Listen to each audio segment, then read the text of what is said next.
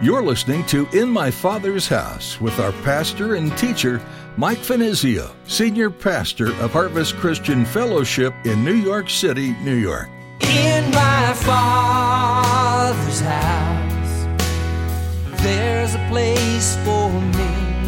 In my Father's house, where I long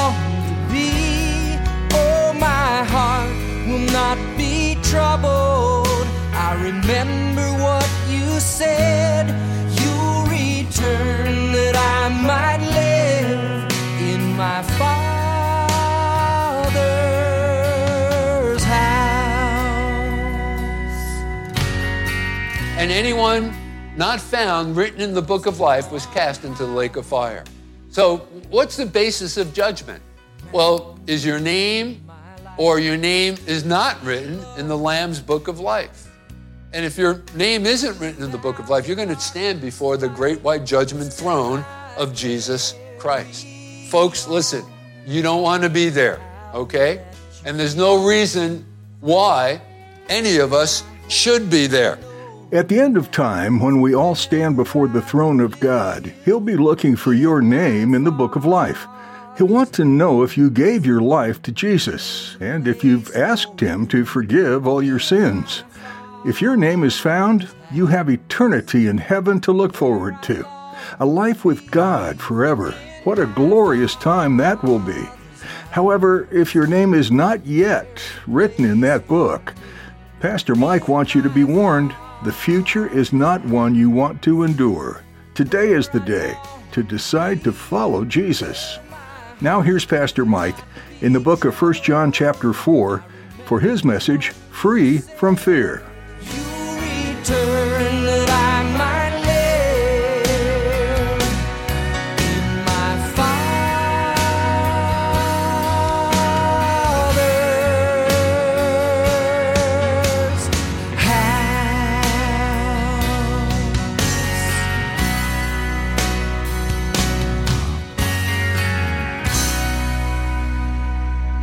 Now, in context, and we always want to consider the text of scripture that we're addressing in context, verse 18 has to do with what came before it. And what came before it, guess what? Is simply verse 17. So let's go back to verse 17 and read that. Love has been made, uh, has been perfected among us in this, that we may have boldness in the day of judgment. Because as he is, so are we in this world. Now, I want to focus in on that phrase, the day of judgment. And first of all, I need to establish the fact that there are two different days of judgment. And uh, whether you're a believer or not, okay, every person will stand before one of these judgments of God. The first judgment that I want to draw your attention to is referred to in the Bible as the Bema seat of Christ or the judgment seat of Christ. What's that judgment seat of Christ all about? Commonly referred to as the Bema seat of Christ. Well, in 1 Corinthians in chapter 3, verses 13 through 15. Now, this relates to believers and believers only. There's not going to be any believers that are going to stand before the Bema seat of Christ, okay? I want to make that very clear. But, and I hope every one of you will be there, and I expect you will be, each one's work will become clear, for the day will declare it, because it will be revealed by fire. And the fire will test each one's work of what sort it is. If anyone's work, which he has built on it, endures, he will receive a reward. If anyone's work is burned, he will suffer loss, but he himself will be saved, yet so as through fire. Okay, so what is this all about? This day of judgment or the Bema seat of Christ. That is the day when all Christians stand before the judgment seat of Christ and every action, every work, every deed that we've done in the name of Christ, or at least we have uh, put it forth as it was in the name of Christ, is scrutinized by Him, put to the test and tried by fire. That is the motive behind, the motivation behind the things that we do. Whether it's, uh, you know, being here on a Thursday evening and leading worship, or standing before you in a service like this one as the pastor of the church and delivering the message on Sunday morning, or working in the children's ministry, or, or getting involved in some kind of a street outreach, or, or whatever we do, uh, putting a, uh, your tithe in the, in the offering plate, whatever. You know, you fill in the blank. What's the motivation behind those works? And if they are done just simply because we love the Lord, we want to please Him, we want to minister to other people, we're doing it with the right attitude and right motivation, guess what? You're going to be one day rewarded for the things that we've done with that right attitude and motivation. So we, we should all be looking forward to that day when we receive that reward. So that's the first judgment that I wanted to draw your attention to. Again, it is referred to as the judgment seat of Christ or the Bema seat of Christ. And all Christians, now this is not, by the way, where your salvation is determined. Notice what it says there. If anyone's work is burned, he will suffer loss, but he himself will be saved. You see, so this isn't a place where your salvation is determined. That's a work that has already taken place on the cross of Jesus Christ. Because it's not by works we are saved, but it's rather through faith in what Christ did for us on the cross. So I wanted to be very careful about that as well, to draw that to your attention. So that's the first judgment that I wanted to draw your attention to. Now, the second judgment, and I trust that none of you will be standing there before Christ at that judgment. It's referred to as the great white judgment throne of Jesus Christ. And the reference for this is found in the book of Revelation in chapter 20 and verses 11 through 15. So this is the second uh, type of judgment, the great white judgment throne of Jesus Christ. Then I saw a great, and by the way, this will take place at the end of the tribulation period, okay? Then I saw, and also it will t- also take place after the uh, millennial kingdom of Christ as well. Then I saw a great white throne and him who sat on it, from whose face the earth and the heaven fled away. And there was found no place for them. And I saw the dead, small and great, standing before God. The books were open. What books? The book of life. And another book was opened, which is the book of life and the dead were judged according to their works by the things which were written in the books. The sea gave up the dead who were in it, and death and Hades or hell delivered up the dead who were in them, and they were judged, each one according to his works. Then death and Hades were cast into the lake of fire. This is the second death. And anyone not found written in the book of life was cast into the lake of fire. So, what's the basis of judgment? Well, is your name or your name is not written in the Lamb's book of life? And if your name isn't written in the book of life, you're going to stand before the great white judgment throne of Jesus Christ. Folks, listen, you don't want to be there, okay? And there's no reason why any of us should be there. Now, remember in context, so those are the two different kinds of judgments. Uh, judgments for believers, a judgment for unbelievers.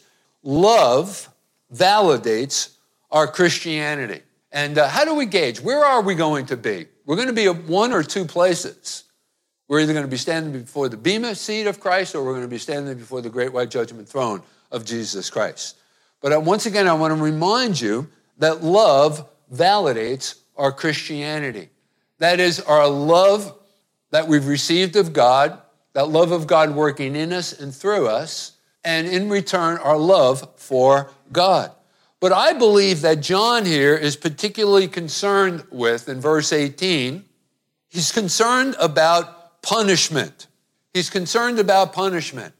And it was his desire to warn the believers so that none of them would find themselves in that place of standing before the great white judgment throne of Jesus Christ in the last days. And I believe that there is no better test that we may apply to ourselves in order to discover the true quality of our Christian life and our standing before God than to examine ourselves in the light of this great fact of the day of judgment, because it'll cause us to be extremely careful. It'll serve as a reminder that there is a day of reckoning. There is a day when all of us are going to stand before God and give an account. And so, all of us, whether you're a believer or an unbeliever, but this would apply to believers as well, because it'll, care, it'll cause you to be careful. It'll be a part of the equation when sin and temptation provides an opportunity for us. So, we need to keep this ever before us. There is a day of reckoning, there is a day of judgment.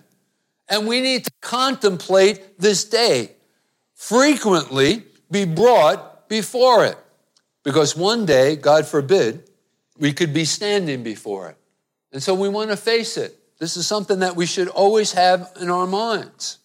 Now, to help us face it, we need to take a look at some principles which are outlined for us here in this text by John.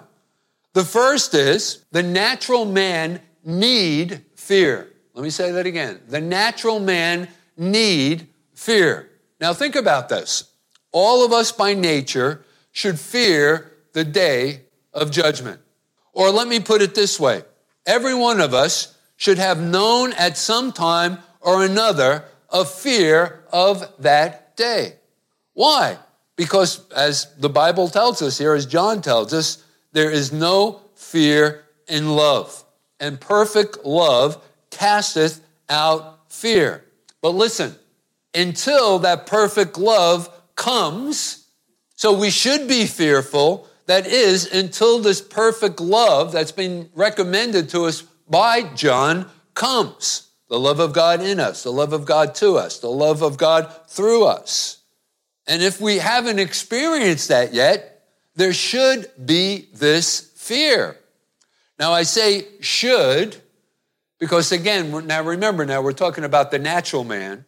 We're talking about someone who isn't born again of the Spirit of God.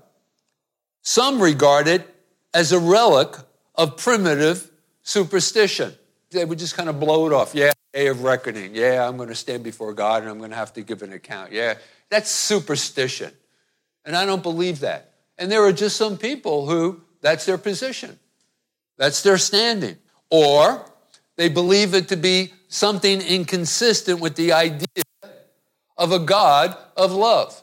I've heard it said that God is a God of love.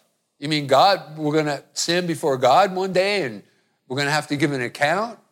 And if things don't line up, we're going to be thrown into the lake of fire? We're going to spend eternity in hell? I mean, how do we reconcile that with, with a God who's supposed to be a God of love? And unfortunately, that's the position of many a natural man and women. Listen, there is a good deal of ridicule and sarcasm as it relates to the day of judgment.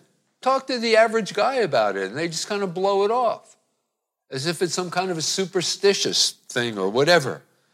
And then there are others who are not afraid of the day of judgment simply because of their ignorance.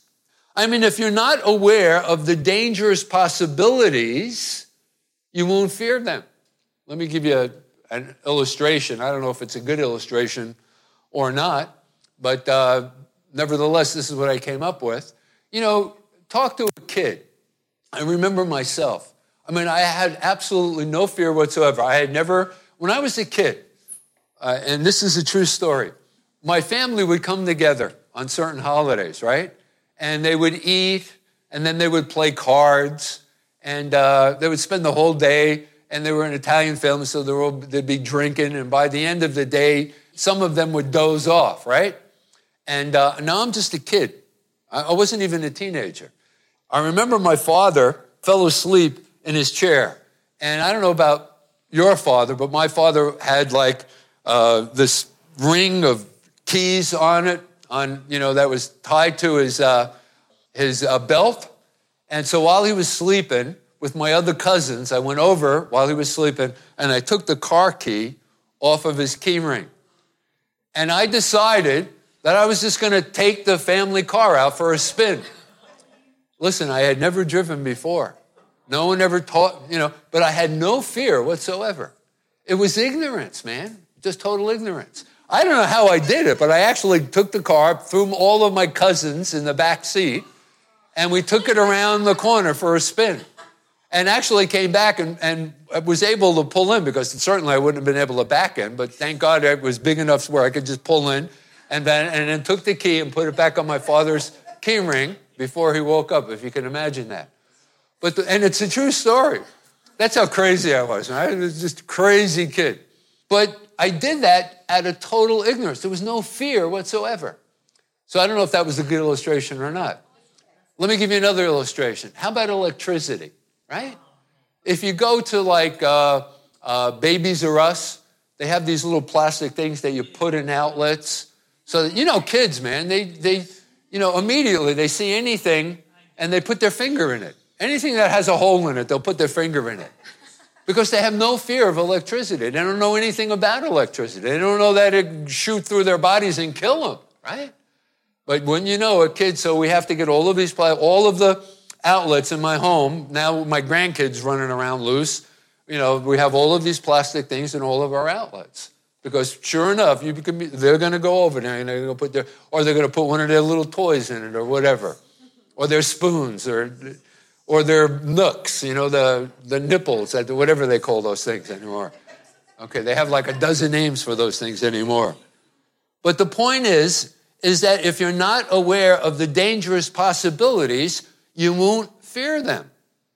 So the more people know, the more they'll see the dangers. And that's exactly why we need to warn those people in our sphere of influence about the fact there, there is going to be a day of judgment.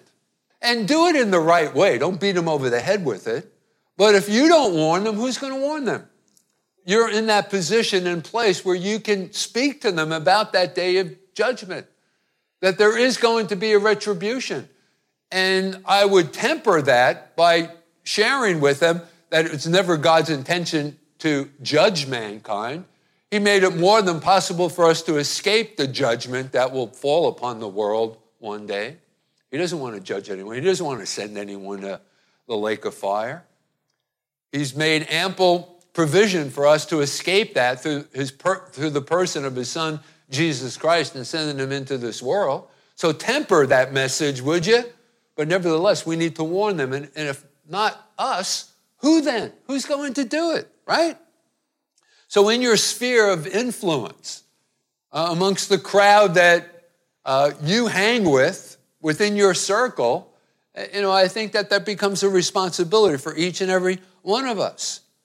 But there are great numbers of people who don't fear because they just don't think about it. They never stop and think about it. And I fear that many Christians don't think about it as well. So we need to be careful about this as well. They're too wrapped up in the latest excitement and craze, never stopping to ask, really, what is the meaning of all of this? What is the meaning of life, my life? What is my ultimate destiny? You know, these are the things that we need to give careful consideration to. They're not afraid because they don't realize that there's going to be a day of reckoning, a day of judgment. But I suggest Every thinking person knows something about the fear of this day. I mean, think about how much of literature, poetry, and writings, right from the very beginning of time, has been taken up with the subject of the afterlife. Shakespeare, in his play, was originally a play. Was it written as a play, Hamlet, in its original form? It was. Okay, uh, Shakespeare in Hamlet said, uh, referring to that day of reckoning, or rather entertaining the idea of the afterlife, said in Hamlet, the dread of something after death, the undiscovered country from whose bourne no traveler returns. But isn't it true how much of poetry and literature is taken up with the subject of the afterlife? This is a question that people grapple with, wrestle with. Listen, apart from the gospel, that is a terrifying thought. I mean, what a tremendous thing life is. We are here, then we are gone. But here's the question where are we going? Where have those who expired gone too.